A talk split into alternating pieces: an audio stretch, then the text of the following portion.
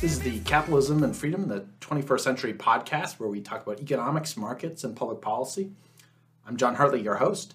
Today I'm joined by Morris Kleiner, who is the AFL CIO Chair in Labor Policy at the Humphrey School of Public Affairs at the University of Minnesota. Morris is a labor economist and the world's leading authority on occupational licensing, which he studied for decades as an economist. Welcome, Morris. Well, thank you, and delighted to be with you. I want to start by talking about your uh, origin story. And you were born in a displaced persons camp in, in Germany after World War II. Um, both your parents were Holocaust survivors. Tell me about your whole story of growing up and your family story and, and how you came to America. You almost came to Canada. Tell us a little bit more about your origin story. Glad, glad to. It was uh, certainly uh, my origin started at a very low level. Uh, my father, who was in Poland and lived in a very small town, he was Jewish, and when the Holocaust survivor, he tried to started. He tried to escape, uh, but uh, when Germany invaded Russia, he came back to Poland, and through a number of circumstances, one of which was uh, they uh, put his father in jail and said that they were going to kill him unless they got someone who was young at the time, and he traded his life for his father, although it didn't, in the long run, didn't turn out well for his father, but was uh, put into a work camp in a place called Starchowitz, and then was uh, shipped to Auschwitz, and then finally to Dachau. And he met my mother after the war, and her whole family was was murdered. And they met in a displaced persons camp. Uh, if you've ever seen the the uh, Steven Spielberg saga of uh, the liberation of the uh, camps, uh, the, my father was liberated at uh, Landsberg and that's where they met and uh, they came they were fortunate. There was an opening to come to the united states. They took it. My father worked as a laborer uh, made mattresses in peoria illinois uh, and uh, was very happy to be in the united states uh, especially given the very difficult life and things started out for him and I grew up in Peoria, and things turned out well for me. Went to school, first person in my family to, to go to college, and fortunate enough to get funding. And also, uh, my wife Sally was a huge help and uh, throughout my academic career. Went to the University of Illinois, got a PhD in economics, and then went to the University of Kansas. Spent time in D.C. at the Brookings Institution and at the Department of Labor. And following that, uh, got a position uh, at the University of Minnesota in 1987 and have been there ever since and have really enjoyed my time as an academic and being at the University of Minnesota. Uh, that's fantastic and, and what an amazing story. And, and uh, I'm, I'm so sorry about um, your, you know, your parents' family. I mean, that, that's uh, re- really just uh, you know, one of the worst uh, tragedies in in, uh, in, all of human history. I'm curious, like, so, so you also served in the U.S. military uh, too. Tell us a little bit about that and, and how you got, like, what got you interested in, in labor economics uh, to begin with and, and occupational licensing, which you're very well known for. Um, and and I, I think you know you're you're the single you know leading authority on uh, on, on, occupational licensing. I'm, I'm, curious, how did that all all happen? Well, it happened when I was uh, at the Brookings Institution. I was farmed out to the Department of Labor, and uh, I was the new person at the Department of Labor. And my boss called me in and said, uh, "We have this." project uh, some congressman wants to know about occupational licensing you're the new kid on the block. Why, I'm giving this to you. And I said, what had I done to, to him to get this terrible assignment? And I started getting into it, found out how interesting it was, saw that Milton Friedman had thought it was a very important issue, and got into it. And uh, I, I, was also, by the way, uh, doing a lot of work with a number of colleagues, uh, including Richard Freeman at Harvard, who really piqued my interest in collective bargaining, labor relations, and I really saw a lot of very close parallels between what happens with labor unions and what they do and what happens with occupational licensing. So it was very much a parallel type of analysis to look both at collective bargaining, unions, and what they do with respect to, in one case, raising wages, uh, as occupational licensing does, and what it does for prices and consumers. Well, I, I mean, it, it's so interesting. Milton Friedman wrote his doctoral dissertation on uh, this topic of occupational licensing. He wrote about this, you know, in the early 20th century, and you know, he famously, I think, later talked about you know, uh, doctors and, and, how doctor licensing, physician licensing, I'm sort of made doctors almost as if they were sort of unionized in, in a sense. But I'm curious, like, what is your understanding of how Milton Friedman's dissertation came about and I know, like, I think famously the American Medical Association sort of tried to block its publication.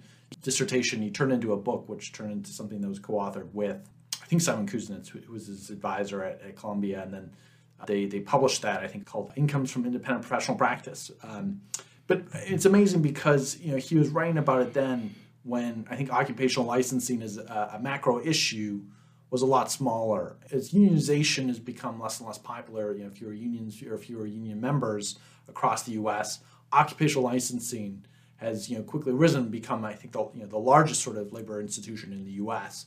You know, about 25 percent, I think, or so of all workers uh, in the U.S. have some sort of occupational license. And meanwhile, in this group from probably you know the maybe single digits or, or uh, around there in, in, sort of 1950, whereas in like 1950, probably a third of the U.S. labor force was unionized, and that's dropped to I think less than 10 percent. I'm curious, like, what do you think about this sort of macro trend? And you've been following it very closely, clo- following many professions. One, how did you get interested? Like, was it really Friedman that like got you interested in occupational licensing? And and what like what do you think are, are the big issues in, in occupational licensing? What and, and what do you think has contributed to its rise over the past say 70 years or so? Well, I, I, hate to disappoint you, but what got me interested in occupational licensing was my boss assigning me this topic. Uh, but I really uh, found the work as a result of that. Uh, it was a serendipitous event. But I found Milton Friedman's work. I found it very compelling and very interesting. I uh, was fortunate enough to be asked to write for an Oxford University Press book uh, dealing with uh, Milton Friedman's contributions to economics, and I was asked to write the chapter on occupational licensing. But as you cor- correctly point out, licensing grew from about 1 in 20 workers to now 1 in 4 workers have attained. And that's the difference between coverage and attainment. It may be sort of in the weeds. Uh, uh, coverage is engineers. So every engineer is covered by a law but uh, less than half, um, probably closer to one in four engineers, have actually gotten an occupational license. Similarly with accountants. Uh, but uh, the numbers that are used is yes, about one in four workers have attained an occupational license, but many more are covered by a license. And why has this happened? What, what, what, why is the current period different than the period right after World War II? Part of it is really structural shifts.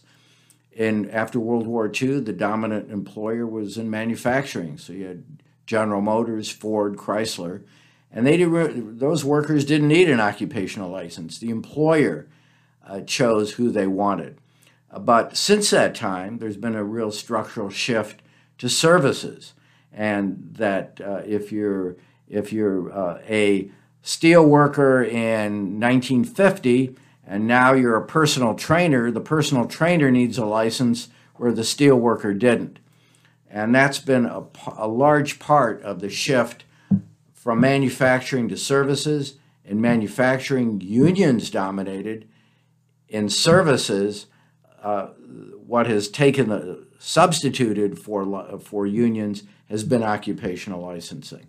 And now, occupations that are that require uh, licensing they typically skew towards the lower end of the income distributions. Is that sort of a, a good generalization to make? Uh, well, it, for certainly there are occupations both at the lower and higher end. So at the higher end, you think of the traditional ones that were licensed uh, after the Civil War. So doctors, dentists, in the 1920s, nurses. Uh, so those are the high end occupations. More recently, following World War II, uh, it has been the lower income occupations. So there's development of new occupations like dental hygienists, like uh, physician's assistants, like nurse practitioners. All those are, are evolving occupations.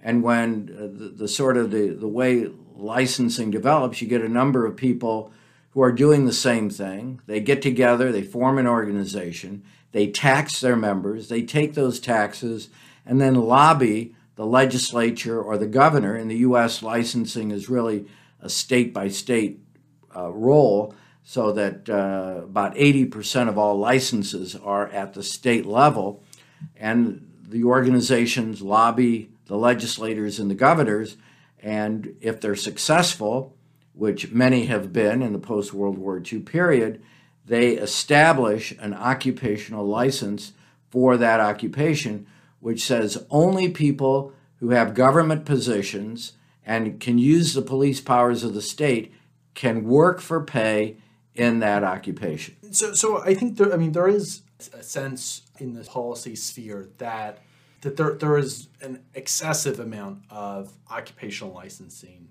and you hear about you know, certain professions, for example, that you know, may not even be necessarily the most high skilled jobs out there. You know, nail technicians or braiders, for example, or, or hairdressers that don't necessarily need significant amounts of training, but are, are licensed and, and have you know state licenses that are, aren't also you know don't necessarily aren't recognized in other states. So you know, if you're a you know, a nail tech or, or a hairdresser uh, in say Maryland, you may in, in your license there you may not be able to actually go work in say Virginia you know, one state over. Like, is that a, a, big macro trend in occupational licensing? I'm curious what your thoughts are on, on that idea that, you know, occupational licensing has grown so far that it's actually, one, you know, having negative consequences in the labor market in terms of labor mobility and people actually just trying to find work. I'm, I'm curious what your thoughts are on, on that criticism of occupational licensing growing a bit too far.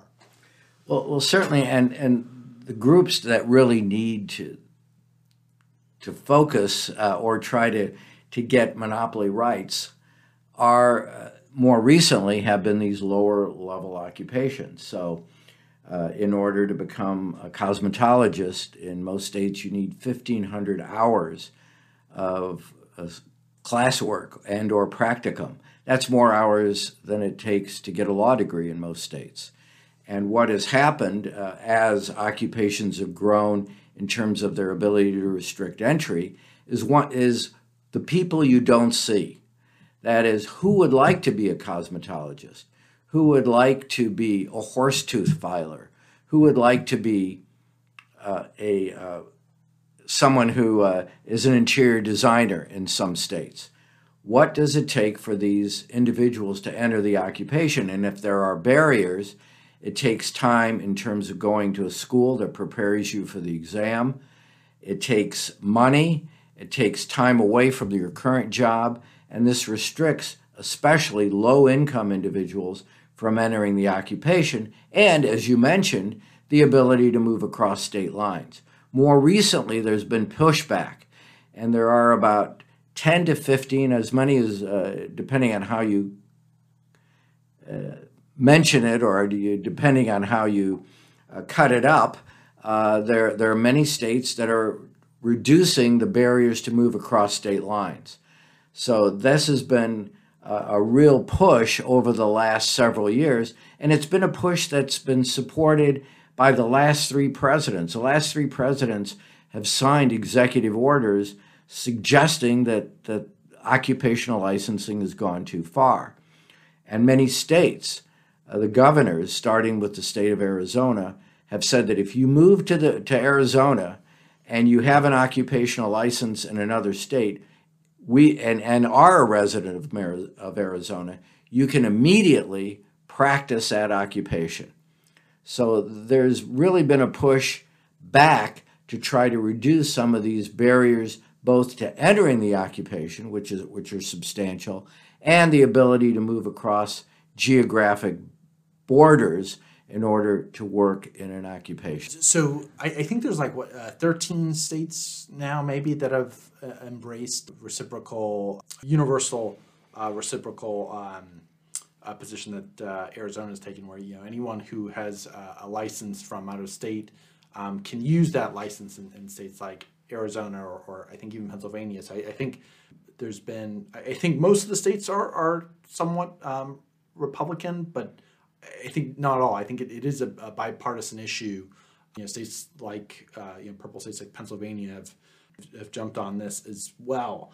I'm curious, like I, I guess sort of to take the other side of this on, on licensing and the sort of the ration. I think the textbook rationale for licensing has always been that we you know that there it's always been an information economics type argument where there is asymmetric information and in, in the labor market you know you don't necessarily know if you didn't have any licensing who would be you know a good doctor or a bad doctor.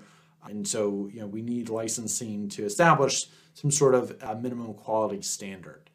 And I'm, I'm curious like if we were to sort of you know, go back to blank piece of paper sort of uh, start from the beginning of you know and imagine that there weren't any licensing regimes out there like how would you think about what occupations um, should be licensed and and you know what ones shouldn't I'm, I'm curious what your thoughts are on this sort of minimum quality standards type of, of information economics information asymmetry thinking that usually gets uh, uh, applied to uh, this issue of licensing Well, we started out with that way. Uh, right after the Civil War in the U.S., almost no one was licensed. There were very few occupations, including doctors. So the the issue for consumers is was uh, and w- which they promoted to, to their legislatures is you can't tell if someone is a good doctor versus a snake a snake oil salesman. So how do you and especially for something like health, how do you determine whether someone has uh, the credentials or the knowledge to uh, to provide these services? So the first group of occupations that were licensed after the Civil War up to the 1920s were occupations that were risky. That is risky both for the person to enter and risky for the consumer. So you saw the initial kinds of occupations that became licensed were the ones that had the risk, that had a lot of human capital uh, associated, dealing with people. These were all the occupations that, in, that, that initially became licensed. In economics, it was called the public interest. That these were occupations where there was risk to the consumers and risk to the practitioners, and they were the first ones to become licensed. Over time, that has uh, sort of shifted to a public interest uh, application of licensing. So you've seen more recently occupations are, as I explained, got together and lobbied the legislature and the governor to say that uh, that we really need these occupations and the public interest rationale, although it's trotted out, has been less important than the public choice view that these are that, that there are more negatives relative to positives in uh, dealing with occupational licensing, and that has certainly been the case post uh, World War II. It's, it's so interesting the history of medicine and something of interest. You go back the late uh, 19th century in the 1800s, you know, there were a lot of different you know physician groups that were sort of appearing, and, and some you know, were sort of considered quacks, and you know, things like you know, bloodletting and all sorts of things were sort of going on. But what was interesting is you know after things like the Flexner Report and, and things like that, you know th- there were basically only two groups of like schools of thought of physicians that were allowed to continue to exist: the allopaths and the osteopaths. And you know, to this day, you know they're they're the two major types of, of doctors and, and medical schools in the U.S. You know, you have MDs who are the allopaths, and the DOs who are the osteopaths, and, and you know, they're they're, they're generally you know, the, the same, but there's you know, some people would tell you that there's uh, you know, there, there's some differences. I think you know, DOs are uh, somewhat more holistic sorts of uh, things, but it, it's interesting thinking about now, you know, just how you know, 100 years later, you know, the, the types of, uh, of doctors and, and physicians that we have are, are still sort of influenced by you know, those key sort of occupational licensing decisions that were made a hundred years ago. It's so interesting. You know, now you know, just flash forward to the COVID crisis. There was a lot of interesting things that were being done at that time when it came to you know temporary licensing. And, and I'm curious, you know, what your thoughts were on this. Obviously, you know, COVID was a huge crisis and, and very unexpected for a lot of people. And I remember during you know, certain parts of, of COVID, you know, during uh, the, you know, the earlier parts when there were shortages of nurses and, and medical professionals and doctors and in places like New York City, in, in New York State, you know, there was um, there were changes that were made that allowed, for example, I think medical students to, you know, for example, get uh, more involved in uh, and things that they would otherwise not be able to. There, there was also, I think, some sort of reciprocity that allowed out of state doctors to, to move around. I'm curious, like, has that in your mind sort of contributed to sort of a, a shift in some of the thinking around, you know, maybe some of these occupational licensing are, you know, um, and certainly the fact that you know you can't move across states uh, without having to you know do all sorts of, of more training as a, a, licensed worker. Do you think that any of this has sort of shift the needle on, on people's thinking around licenses, or I'm curious, like who you think the um, the big enemies are of licensing reform in general? Well, I think uh, you very appropriately bring out the issue of what we called battlefield commissions. So, respiratory therapists, as you alluded to, or, or other physicians uh, who had not passed a licensing exam were allowed to, were issued temporary licenses during COVID and allowed them to practice. Uh, individuals who were nurses, who were retired, and had let their licenses lapse, were brought back into the fold to take care of very sick patients. So, this was really an issue that that uh, the exogenous shock of COVID really uh, had a, a, a, significant effect on licensing. Uh, and many governors uh, allowed individuals who were not fully licensed to work, but they were temporary licenses. So once uh, COVID started to wane, these individuals were not uh, allowed to work uh, and their temporary licenses lapsed, and they had to go through the full licensing procedure. The only state that was an exception to that was Massachusetts, that allowed a number of occupations uh, who had these battlefield commissions to continue practicing. Uh, what effect that uh, has had on licensing? Certainly, since COVID, there's been a large relaxation of occupational licensing uh, criteria. The, perhaps the biggest example is, as we've discussed, the ability to move across state lines and the number of states that have allowed uh, individuals to move to their state and they have accepted their license largely, not fully. There are all sorts of exceptions, and the and the occupations really have, have started to push back. Uh, that is, they said that individuals who come from a state that don't have the high standards that we do uh, that they will put uh, barriers. Uh, that is, they must meet the, the, the requirements of the state they're moving to or equivalent to those standards in order to work. So, when uh, yes, there's been a relaxation, but perhaps not as much as perhaps some people have wanted, and you are getting the pushback from the professions. I started out this conversation by talking about unions and perhaps the power that, that they might have in the legislature. They are weak compared to groups like lawyers, doctors, dentists, barbers, cosmetologists. They have a lot more weight to throw around state legislatures uh, than almost any union you could think of. Well, it's amazing. Uh, it's so interesting to think about just how powerful some of these professions are, are in DC, and, and you know, of course, a lot of them you know, have their own you know, offices and buildings uh, there uh, and are very active on Capitol Hill. I know, Morris, you know, you're probably the most sought after person it comes to occupational licensing policy across states and, and in, in, uh, in Washington, D.C. I know you're in very, very high demand from policymakers.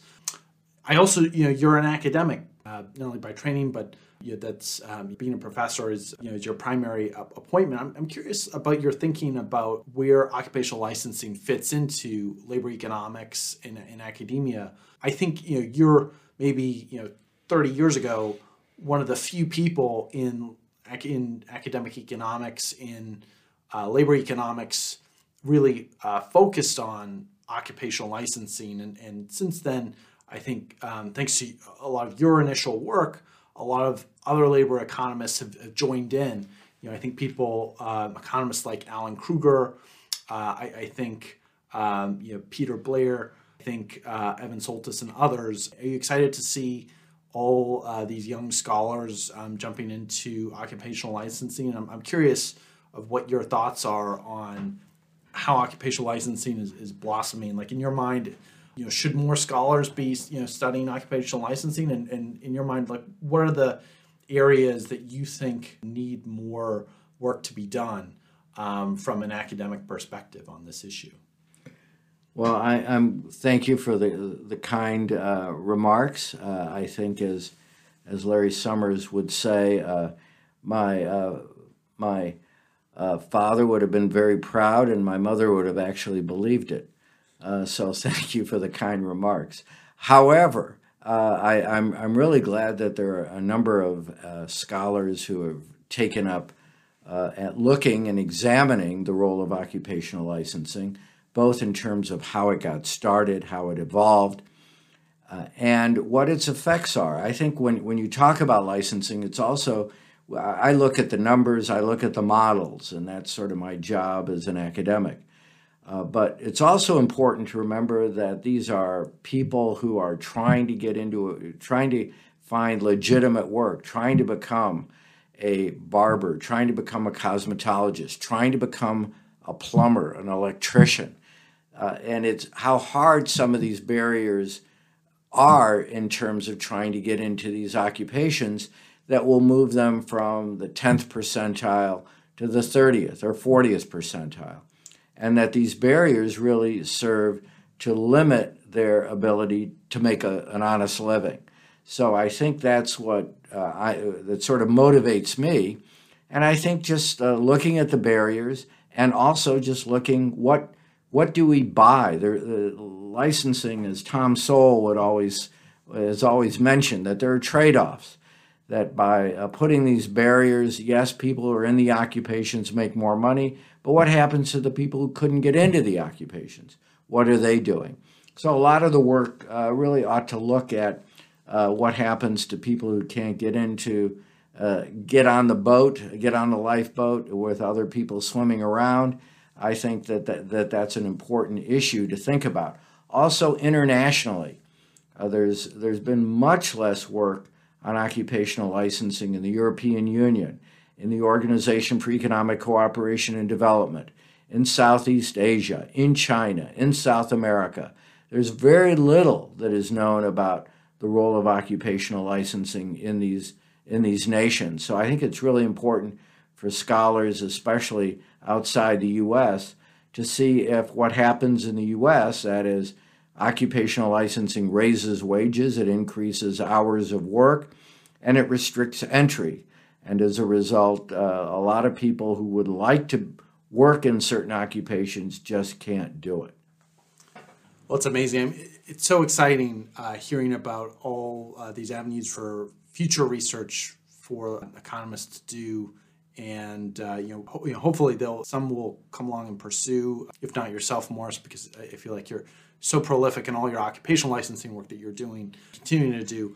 Um, it's so exciting and, and hopefully you know, we'll have more answers on, on these issues soon. And it'll be interesting to see how occupational licensing policy evolves across states in the decades to come and, and whether or not maybe there will be some reversal in, in um, just how tight occupational licensing regulation has become it's a real honor to talk to you, Morris. Um, you've been a real trailblazer in labor economics, in um, really starting this field of studying, studying occupational licensing and its labor market consequences.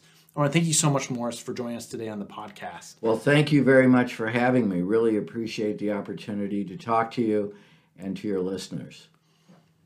Thank you so much, Morris. Today, our guest was Morris Kleiner, who is the AFL CIO Chair in Labor Policy at the Humphrey School of Public Affairs at the University of Minnesota. This is the Capitalism and Freedom in the 21st Century podcast, where we talk about economics, markets, and public policy. I'm John Hartley, your host. Thanks so much for joining us.